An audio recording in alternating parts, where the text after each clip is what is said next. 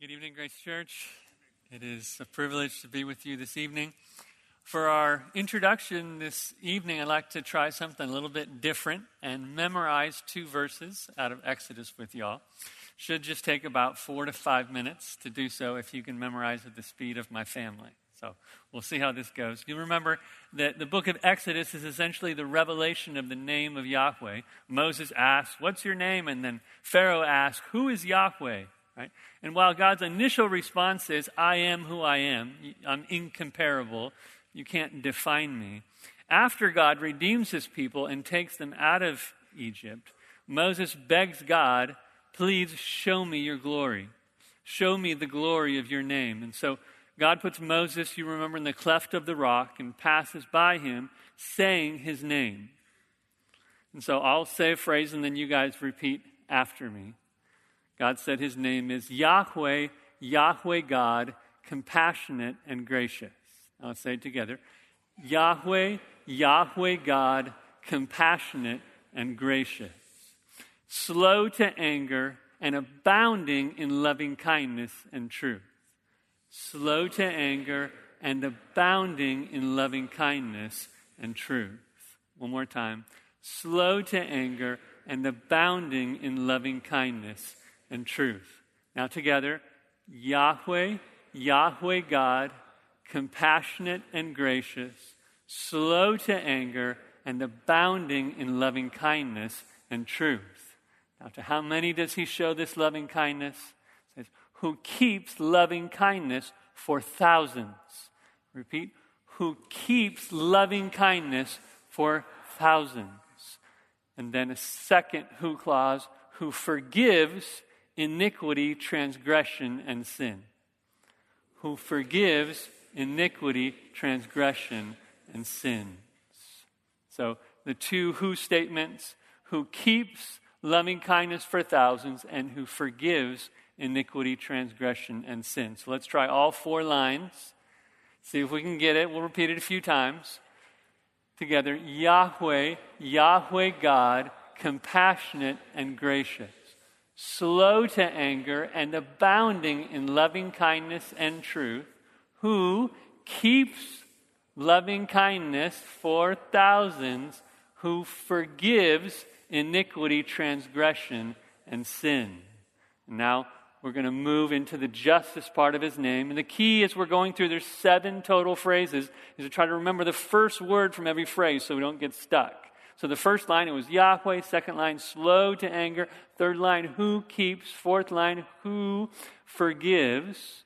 Let's repeat it one more time and then we'll go into God's justice. So Yahweh, Yahweh God, compassionate and gracious, slow to anger and abounding in loving kindness and truth, who keeps loving kindness for thousands, who forgives transgressions, iniquity, and sins and then the, the justice part says, Yet he will by no means leave the guilty unpunished. Repeat that. Yet he will by no means leave the guilty unpunished, visiting the iniquity of fathers on the children and the grandchildren. Visiting the iniquity of fathers on the children and on the grandchildren. Together, yet he will by no means leave the guilty unpunished, visiting the iniquity of fathers on the children and on the grandchildren to the third and fourth generations. So, to the third and fourth generation. So, the last three lines dealing with God's justice says, Yet he will by no means, got to repeat it, you got to engage all your senses if you're going to remember this. So, yet he will by no means leave the guilty unpunished, visiting the iniquity of fathers on the children and on the grandchildren to the third and fourth generation. Okay, you ready to try the whole thing? We got some doubters here, but we're going to try it. We'll do it two times. So, first line Yahweh, Yahweh God, compassionate and gracious slow to anger, and abounding in loving kindness and truth, who keeps loving kindness for thousands, who forgives iniquity, transgression, and sin, Yet he will by no means leave the guilty unpunished, visiting the iniquity of fathers on the children and on the grandchildren to the third and fourth generations. Most of you got it. We'll try it one more time just to review. Yahweh, Yahweh God, compassionate and gracious, slow to anger and abounding in loving kindness and truth, who keeps loving kindness for thousands, who forgives iniquity, transgression, and sin. Yet by no means will he leave the guilty unpunished, visiting the iniquity of fathers on the children and on the grandchildren to the third and fourth generation. It's an amazing God we worship. An amazing God we worship. And the question is wouldn't you want him to dwell here with us? Wouldn't you want to live with such a God, a God who is so incomparable, a God who is so matchless? And that's the theme of our time this evening the dwelling of Yahweh. As a quick review of what we've seen so far in our first message, we saw the name of Yahweh. Yahweh explained that though he showed his power to the patriarchs in the book of Genesis, he did not display his immutable loyal love, which he's now going to show in fulfilling his promises to Abraham's descendants even 430 years later, because he is I am. Then in our second message, we saw the wonders of Yahweh, the plagues, the Red Sea crossing, the manna, all demonstrating Yahweh's power over the gods of Egypt. And in bringing the people of Israel out of Egypt, God made for himself a people. Uh, we see that really clearly in Exodus 14 with the Red Sea crossing. There's tons of creation language a light out of darkness and spirit over the waters and dividing the waters and land appearing. So God made himself a people, which prepared for the next step, which was to instruct them. We saw the instruction of Yahweh, the law, that good instruction to help the people of God walk in communion with him. And so that now brings us to our final message the dwelling of Yahweh. Tonight we'll look at the tabernacle and what the people of God needed to do for Yahweh to dwell with them for an outline, we're just going to look at three simple steps for Yahweh to dwell with his people. Three simple steps for Yahweh to dwell with his people. First, adhere to his instruction. Second, avoid idolatry. And third, admire his glory. Adhere to his instruction, avoid idolatry, and admire his glory. So, point one, adhere to his instruction. If Yahweh was going to dwell in the midst of sinful Israel, they would need to adhere to certain instructions so as to not profane his holy presence. Uh, since God is so holy, there's very specific, very detailed instructions that they would need to obey meticulously. And not only that, Israel would need to construct a tabernacle for Yahweh to dwell in. If his glory was not properly protected, it would consume and kill them. And so, starting in Exodus chapter 25, uh, the first step, God tells them in the first nine verses to, to collect an offering to gather the materials. They'd plundered the Egyptians, they'd defeated the Amalekites already, so they had sufficient resources. God says He was looking for gold and silver, bronze, precious cloths, skins for the curtains, and acacia wood. Uh, then notice in the second half of chapter 25, we get the description of the Ark of the Covenant, the table for the bread of the presence, the lampstand, uh, menorah in Hebrew, menorah. Now you got at least one word that you know in Hebrew. Chapter 26, then we see the construction instructions for the actual tabernacle, how to make the wooden structure and the curtains for the walls. Chapter 27, the, the bronze altar, the outer court chapters 28 and 29. We're going to go through some of this, but I'm just trying to get the big picture here. We get the priest's garments, the, the cleansing. Uh, the high priest had to wear a, an, an, ephod with 12 stones representing the 12 tribes of Israel to, to bear Israel's names before God. Get instructions on some, some interesting things the Urim and the Thummim, uh, two stones to, to communicate with God, some sort of yes or no system by which God would communicate his will to them. The priests would wear golden bells on their garments to announce their movements because they needed to be very careful how they moved about the tabernacle to not die. They also had to cleanse themselves with blood. The high priest had to put blood on their right earlobe, their right thumb, their right big toe. Chapter 30, you get the golden altar of incense, the washing laver. And then finally in chapter 31, God appoints two men, Bezalel and Oholiab, uh, to oversee the work. So let's try to take all of those components of the tabernacle and, and sort of visualize what it looks like. I, I was very tempted to just put a picture up on the PowerPoint, but that's cheating because the Israelites had to build this stuff without a picture, right? Just from this description. So we can do this. Uh, the dimensions of the outer court, this curtain wall, was 150 by 75 feet. I'm told uh, that this sanctuary is about 150 feet wide. I don't know if Burton did that on, on, on purpose, but it at least helps us to visualize how big the tab- tabernacle is. And it, it kept people kind of at a distance from the center tent, which is the holy place, which is only about 45 by 15 feet. The entrance to the tabernacle outer court was on the east side. It was a 30 foot entrance. When you first came into the tabernacle, the first thing that you would see was the bronze altar. And that's where the priest, after killing the animal in the outer court, would then burn that animal on the bronze altar. The fire on the bronze altar had to stay lit at all times. And that's important because God is the one who lit the bronze altar at the end of Leviticus chapter 9. Yahweh lights it with his own holy fire. And the priest then needed to take that holy fire and bring it inside of the holy place to light the incense on the altar of incense. They could not use strange fire, they had to use God's fire. So that's the bronze altar. And it certainly seems purposeful that the very first step, the very first thing that confronts you when you enter into the tabernacle is an altar, blood sacrifice. You, you cannot draw near to Yahweh without sacrificial, substitutionary death. Everything is cleansed with blood, according to the author of Hebrews. So that's the first step. After the bronze altar was the bronze laver. Everything outside was of bronze, everything inside was of gold. The bronze laver, obviously, to wash and purify yourself after the sacrifice. God said if the priests did not wash, they would die. Well, after the, the bronze laver, then you'd get the, the center tent. The tent was made of two parts the holy place and then the Holy of Holies. Uh, the, the holy place, when you would enter into the holy place, uh, you would uh, see that its entrance also faced east, and it was covered in curtains, uh, beautiful colors red, blue, and purple fabric.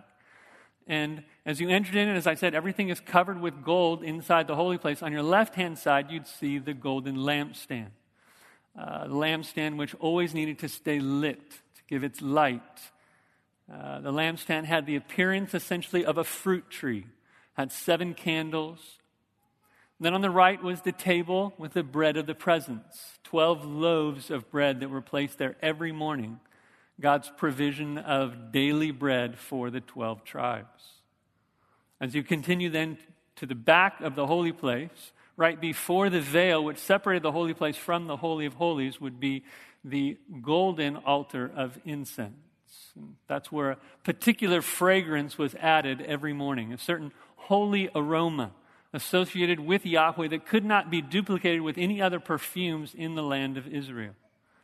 And this altar, like the bronze altar, had four horns on it, where blood from the altar was then placed.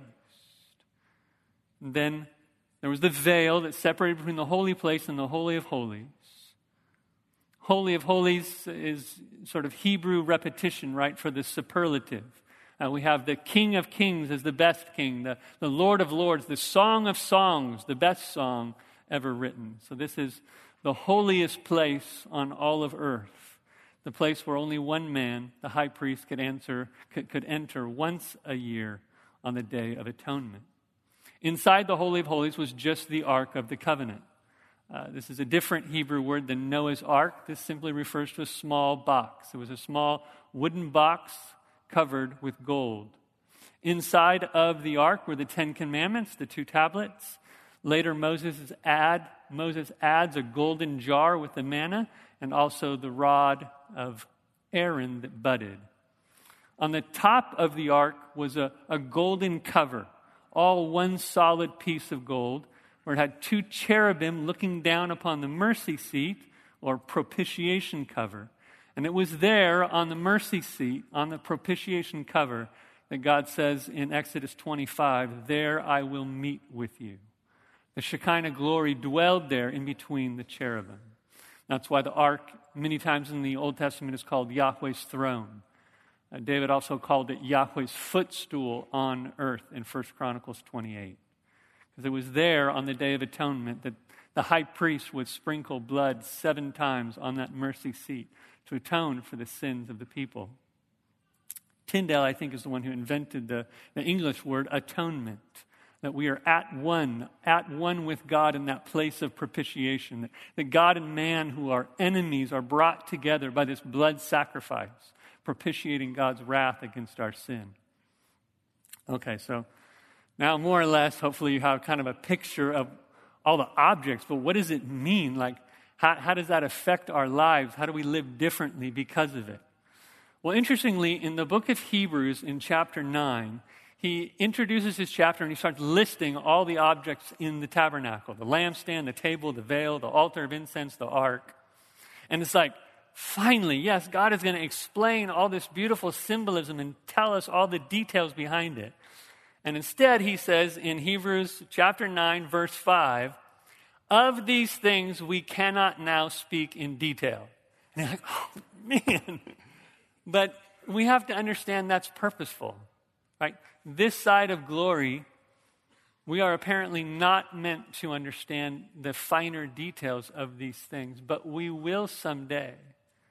And one of the main reasons we know we will is because Hebrews chapter 8, verse 5 tells us that the earthly tabernacle that Moses built was constructed after the pattern of the heavenly tabernacle right? The pattern that Moses saw on Mount Sinai. The real tabernacle wasn't on earth, the real tabernacle is in heaven. Moses' tabernacle was the shadow, the copy of the real one. So if God decided it was best for us to wait, it's best for us to wait. But there are two things that I think we can observe. Two things. First, the New Testament lists many ways in which the tabernacle is a type of Christ. So Let's go back to the entrance of the tabernacle and work our way through. First, we have the, the bronze altar for sacrifices, to sacrifice lambs before God. And we know that Jesus is the Lamb of God who takes away the sin of the world, burnt on the altar by God's holy fire.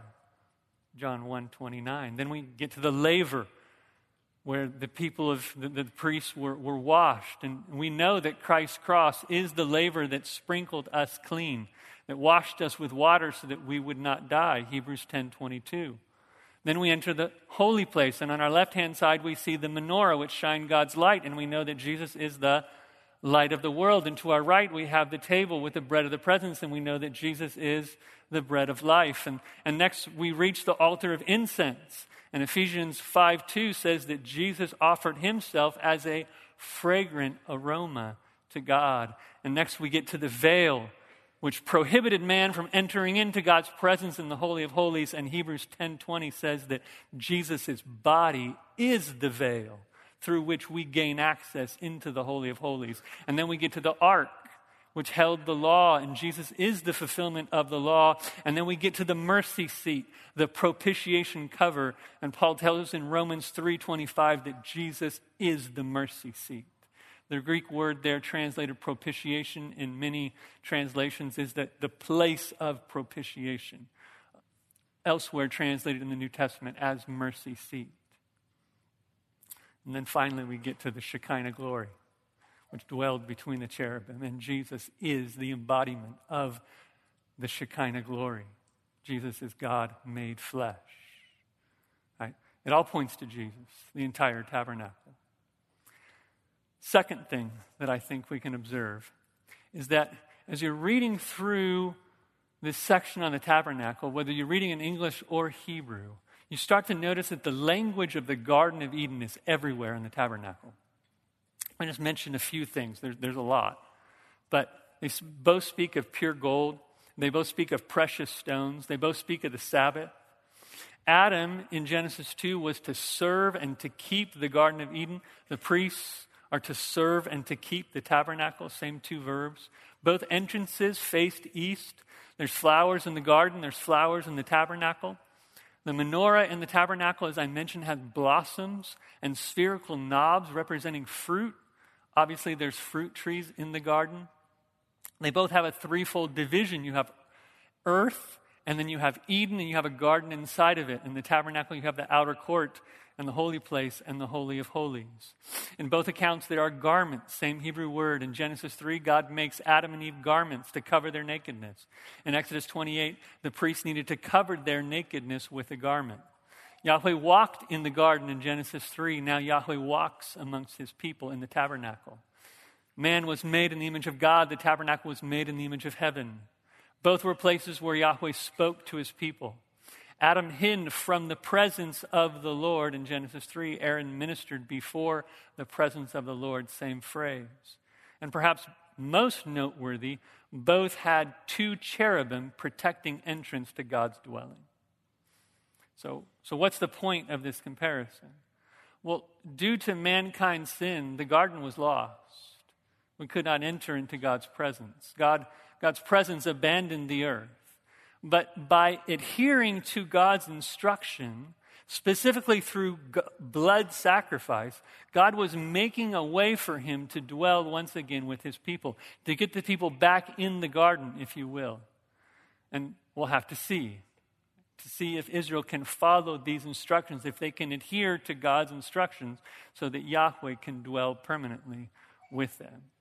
And that brings us to point two. But before we get there, let's try our verses again. Got to repeat, repetition.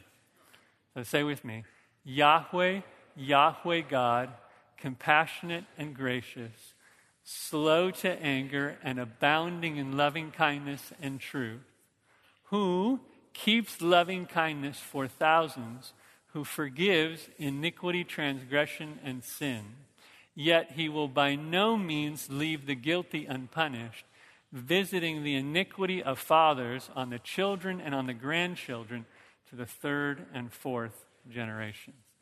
You'll have it by the end of the night. And hopefully that'll serve you for this upcoming week. So, second step is avoid idolatry. Turn to Exodus chapter 32.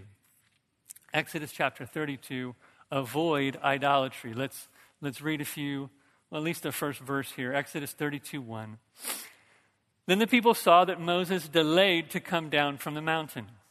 And so the people assembled about Aaron and said to him, Arise, make us gods who will go before us. As for this Moses, the man who brought us up from the land of Egypt, we do not know what has become of him.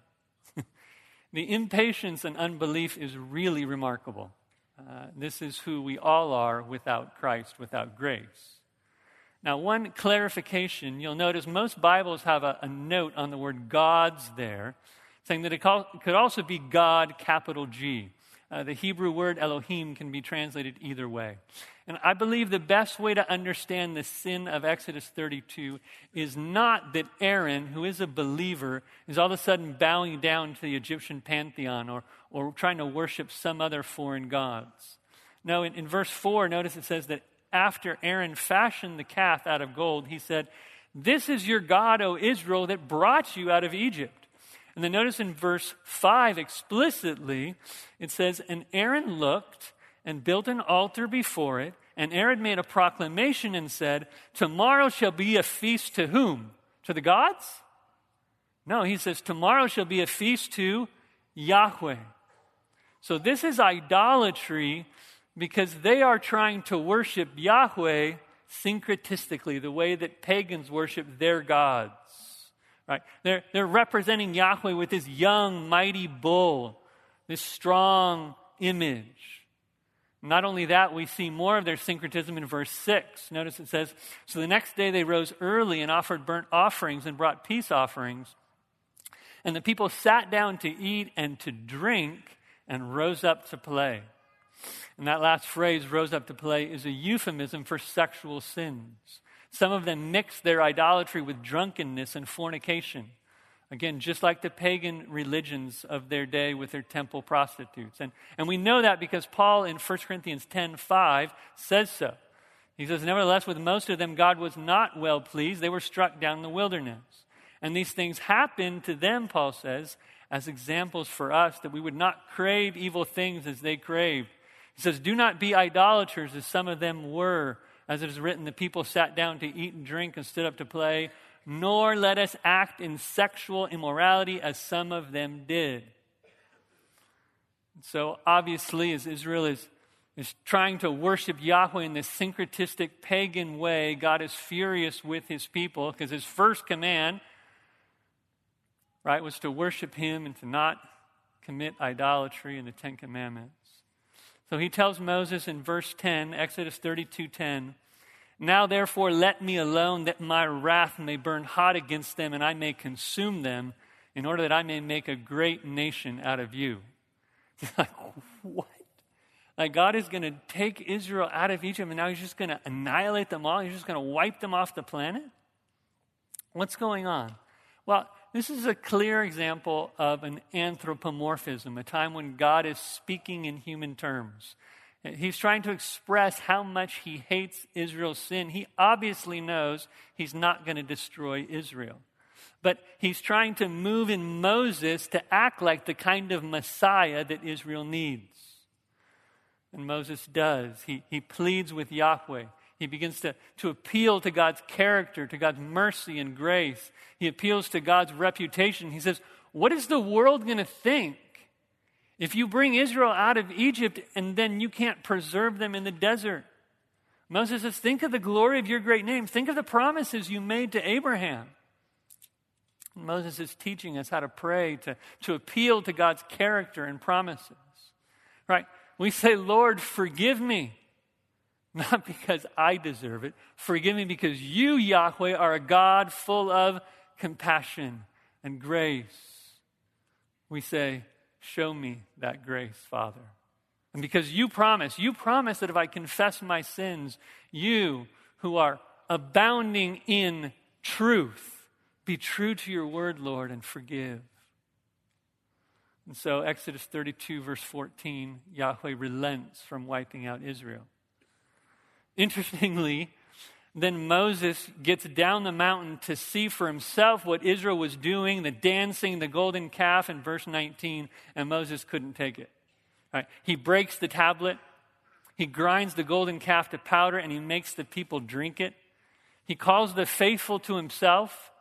Only the tribe of Levi comes.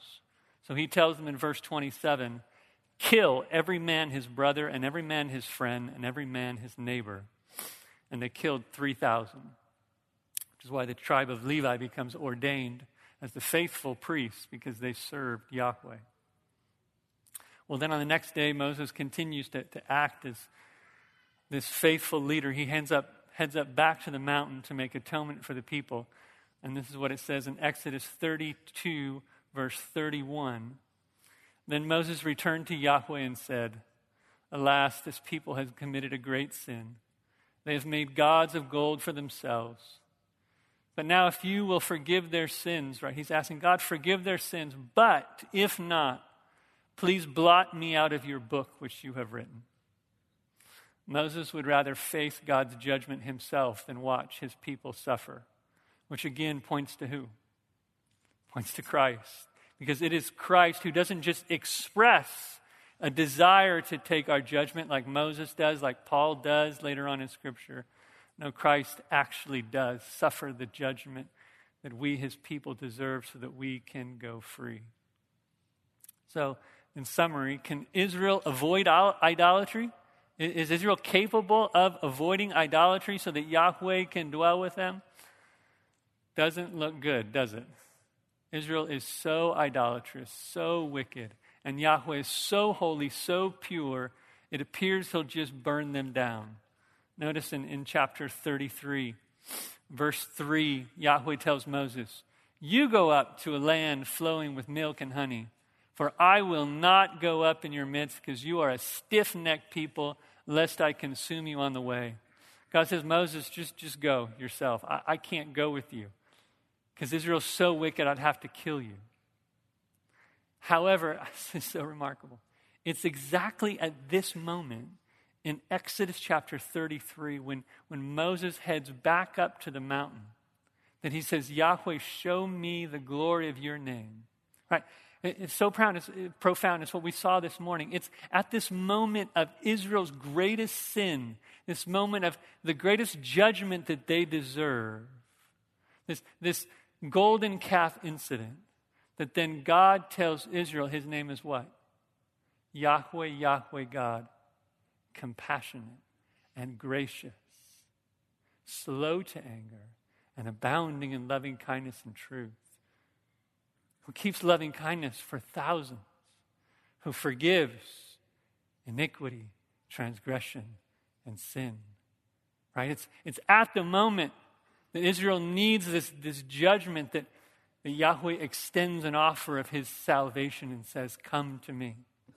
Come to me and be saved. And that gets us to our third step. But let's, let's repeat our verses before we get there. So, Yahweh, Yahweh God, compassionate and gracious, slow to anger, and abounding in loving kindness and truth, who keeps loving kindness for thousands, who forgives iniquity, transgression, and sin, yet he will by no means leave the guilty unpunished, visiting the iniquity of the fathers on the children and on the grandchildren to the third and fourth generations. Third step admire Yahweh's glory. Let's, let's read a little bit. Exodus 33, verse 18. Moses said, I pray you, show me your glory. And God responds, verse 19. He said, I myself will make all my goodness pass before you, and I will proclaim the name of Yahweh before you. And I will be gracious to whom I will be gracious, and I will show compassion on whom I will show compassion. But he said, You cannot see my face for no man can see me and live. Then Yahweh said, Behold, there is a place by me, and you shall stand there on the rock, and it will come about while my glory is passing by that I will put you in the cleft of the rock and cover you with my hand until I have passed by. Then I will remove my hand, and you shall see my back, but my face shall not be seen. So, so this is a physical manifestation of the glory of Yahweh. Right? Yahweh would let his glory break into his physical creation in front of Moses. Now, we understand that Yahweh is an omnipresent spirit, right? So, so the only one that can see the totality of God would have to be omnipresent. So, uh, God is the only one that can see the totality of God. But to demonstrate how glorious He is, God tells Moses that no man could even survive a sort of localized manifestation of his glory, demonstrating that though we can know God partially, we can't know God exhaustively. So God says to Moses, You can see my back, you cannot see my face. We cannot know God exhaustively, we can know him truly. Well, then in, in verse 5 of chapter 34, Exodus 34 5, says, Then Yahweh descended in the cloud and stood there with him, and he called upon the name of Yahweh. Now, it seems to me that we have multiple persons of the Godhead here.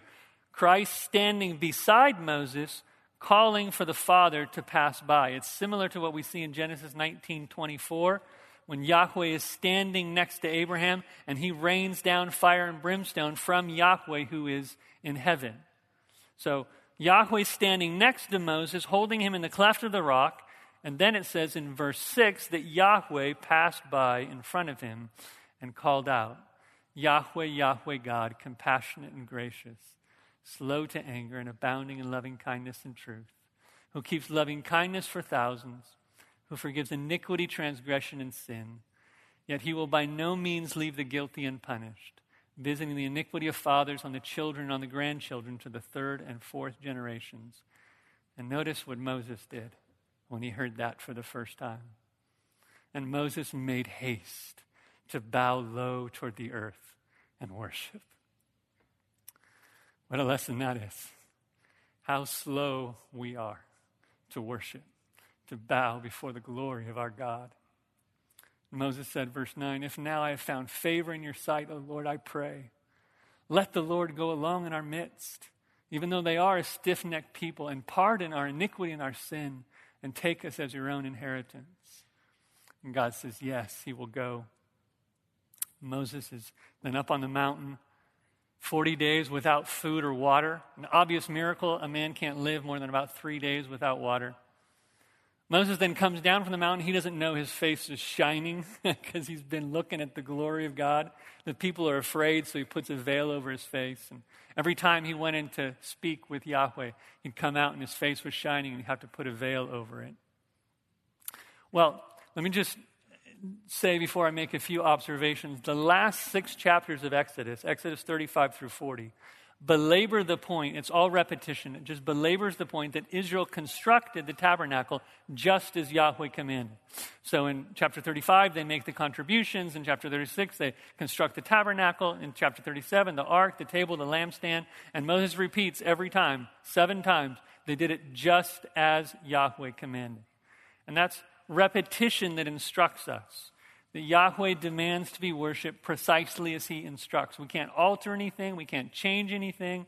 There's meaning behind what God does that we cannot possibly comprehend, so we just need to obey.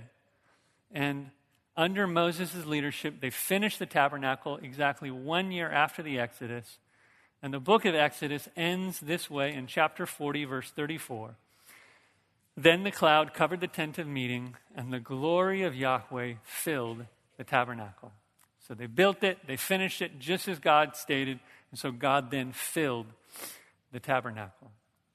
So, what, what can we learn from all of this? Well, I think the main takeaway is that Yahweh has told us the meaning of his name so that we would admire him, so that we would worship him for who he is.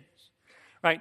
Earlier in chapter 32, chapter 32, Israel fabricated an idol and tried to worship Yahweh after an image that did not represent him. And now God's correcting them and graciously telling them who He really is. And that's so helpful because today there is so much idolatry, so many false notions of who God is, even amongst Christians. If you ask someone who God is, you'll hear, well, God is love, or, or God is mercy, God is kind. Maybe you'll run into a fire and brimstone preacher who says God is holy and filled with wrath. And while all of these things are, are true, right, they don't represent the perfect harmony, the perfect unity that we see in God's answer, which is that though He will not leave the guilty unpunished, He abounds in loving kindness. So, on the one hand, He visits the iniquity of the fathers on the third and fourth generation, but He shows loving kindness to thousands. So, again, Yahweh does hate the ungodly. And if you do not know Christ, if you're still in your sins today, God will pour out his wrath upon you. You cannot escape. No guilty person will go unpunished. But God's telling us here that that's not his first impulse, if you will. Right? God says in Ezekiel 33, I take no pleasure in the death of the wicked, but rather that the wicked would turn from his way and live. God takes pleasure in repentance because he wants to show compassion and grace, which is why he sent his son to offer salvation to everyone who believes, as we heard this morning come to me and live. God wants mercy to triumph over judgment, and that is gospel to those of us who believe. So I think the lesson is we need the entire Bible, not just these two verses. We need the entire revelation of God to teach us who God is so that we can admire Him and worship Him for who He is. Just a quick comment since I promised you last week that phrase that God visits the iniquity on the children and their grandchildren to the third and fourth generation. That does not mean that God will judge children for the sins of their fathers. We know that because Deuteronomy 24 16 says, Fathers shall not be put to death for their sons, nor sons shall be put to death for their fathers. Each shall be put to death for his own sin. I think probably the easiest way to understand this phrase, which is also in Exodus 20, verse 7, is simply that God punishes everyone who hates him. And so, if a particular sin is repeated over multiple generations, God's going to judge them all, not just the parents who committed it first. If, if a man buys an idol and puts it in his house, and then his son inherits the house and keeps the idol there, God's saying, I'm not just going to judge the father, I'm going to judge the son and keep on judging it. Furthermore, the consequences of sin get passed down, right? If a mother takes drugs while she's pregnant, it's not as if God just wipes that slate clean and the son is born healthily. The son is going to deal with the consequences of his parents' sin, at least in a temporal sense. So, God has told us that, that he's just, but it's as if his, his disposition, his desire is to show this grace and this loving kindness which abounds in him. The problem is, even though God is wanting to forgive, it appears that Israel is just too far gone, too idolatrous. We know Israel. We've seen their unbelief, their inability to repent. It seems there's no way for Yahweh to dwell with them permanently. And, and as we face the sort of trace the presence of Yahweh throughout the Old Testament, we find that that's actually the case, right? They try to use the Ark of the Covenant as a sort of magical amulet in 1 Samuel chapter 4. It gets taken to the temple of Dagon. Uzzah has the audacity to touch the Ark of the Covenant. Yahweh kills him. Finally, in Ezekiel chapter 10, the presence of Yahweh, the Shekinah glory, abandons the temple, does not return. So, Yahweh's tabernacle, right, these instructions, they were perfect. And if Israel had adhered to its instruction, God would have dwelt with them permanently. But they could not avoid idolatry. And so this law, as Paul tells us in 2 Corinthians 3, became a ministry of death to them. They could not admire God's perfections, they couldn't see his glory. They had a veil. Right? Paul says that the veil that Moses wore illustrated that they were blind to God's glory. Uh, Paul says, a veil to this day lies over their hearts that prevents them from seeing God's glory because only in Christ is the veil taken away. Which is why the law was their tutor to lead them to their coming Messiah, to, to embrace the glory of God in the face of Christ.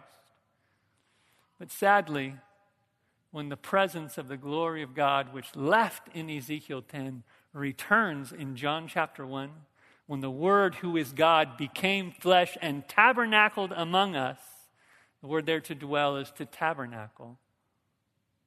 His people were not waiting for him, his own did not receive him.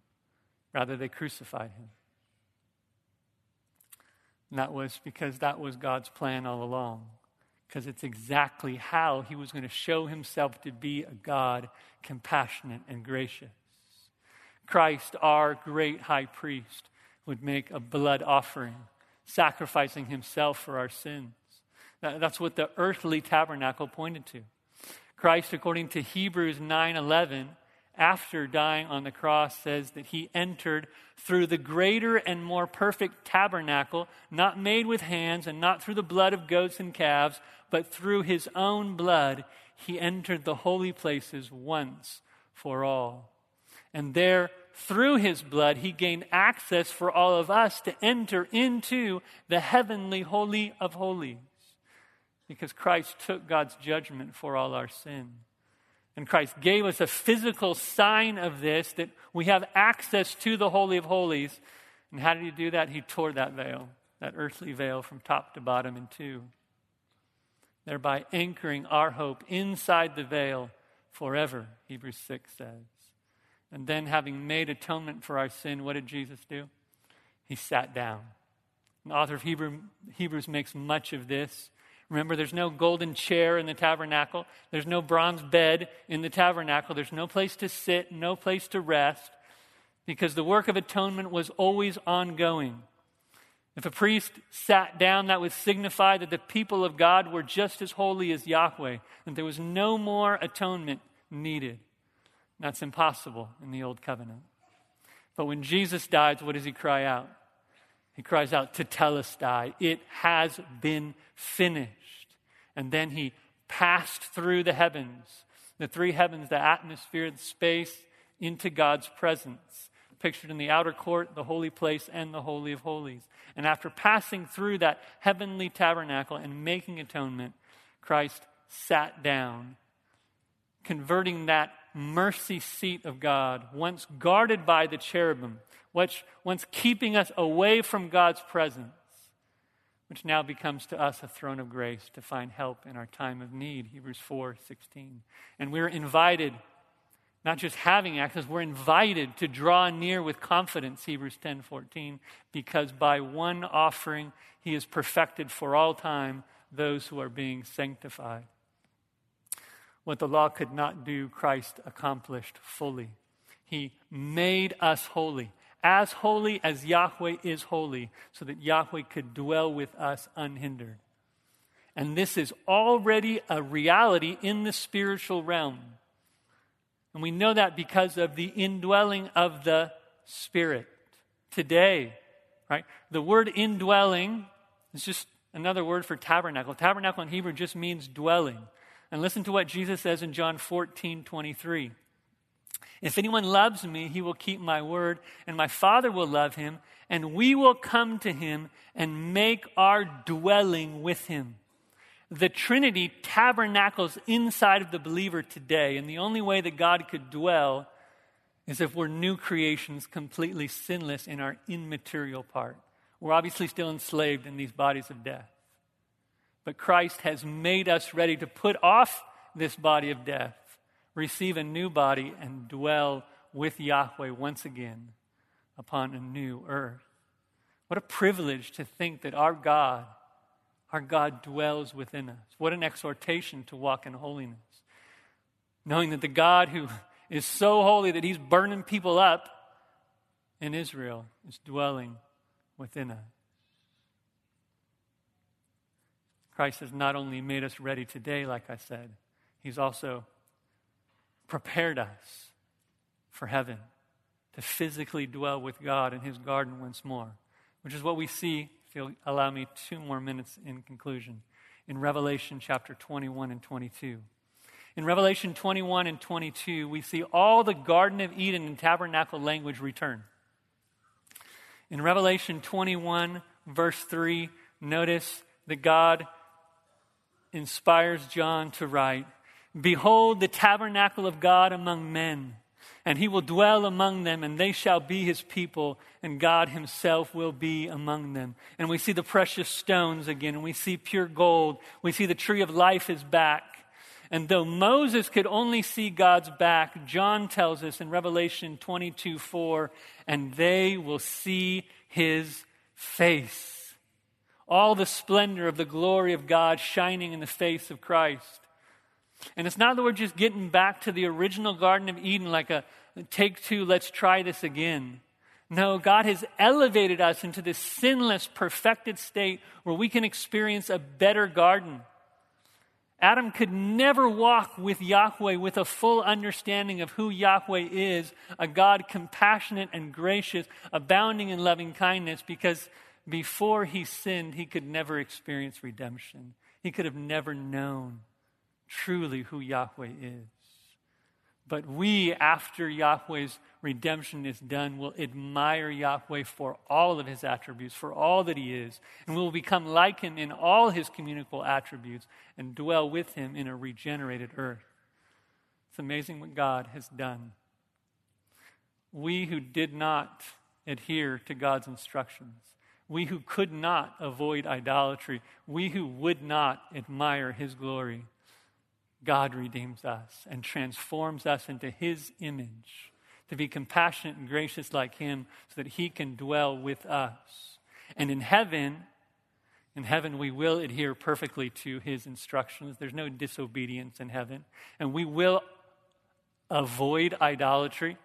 Revelation 21 8, all idolaters will be cast out of heaven, and we will admire His attributes perfectly because He Himself will illuminate us with the light of his glory, Revelation 22 5. What a plan. What a plan of redemption, all pictured in the physical realities we see in the book of Exodus. What a God. What a God we worship. Let's close saying our verses one last time. But remember, we don't memorize for memory's sake, we memorize to meditate. We memorize to, to worship, to admire the God revealed in Scripture. Yahweh, Yahweh God, compassionate and gracious, slow to anger, and abounding in loving kindness and truth, who keeps loving kindness for thousands, who forgives transgression, iniquity, and sin. Yet he will by no means leave the guilty unpunished, visiting the iniquity of the fathers on the children and the grandchildren to the third and fourth generation. Father, what can we say? You are matchless. You are Yahweh, the great I am. Help us to worship you. Help us to love you. Help us to long to see you. Thank you for Jesus. Thank you for your spirit. Amen.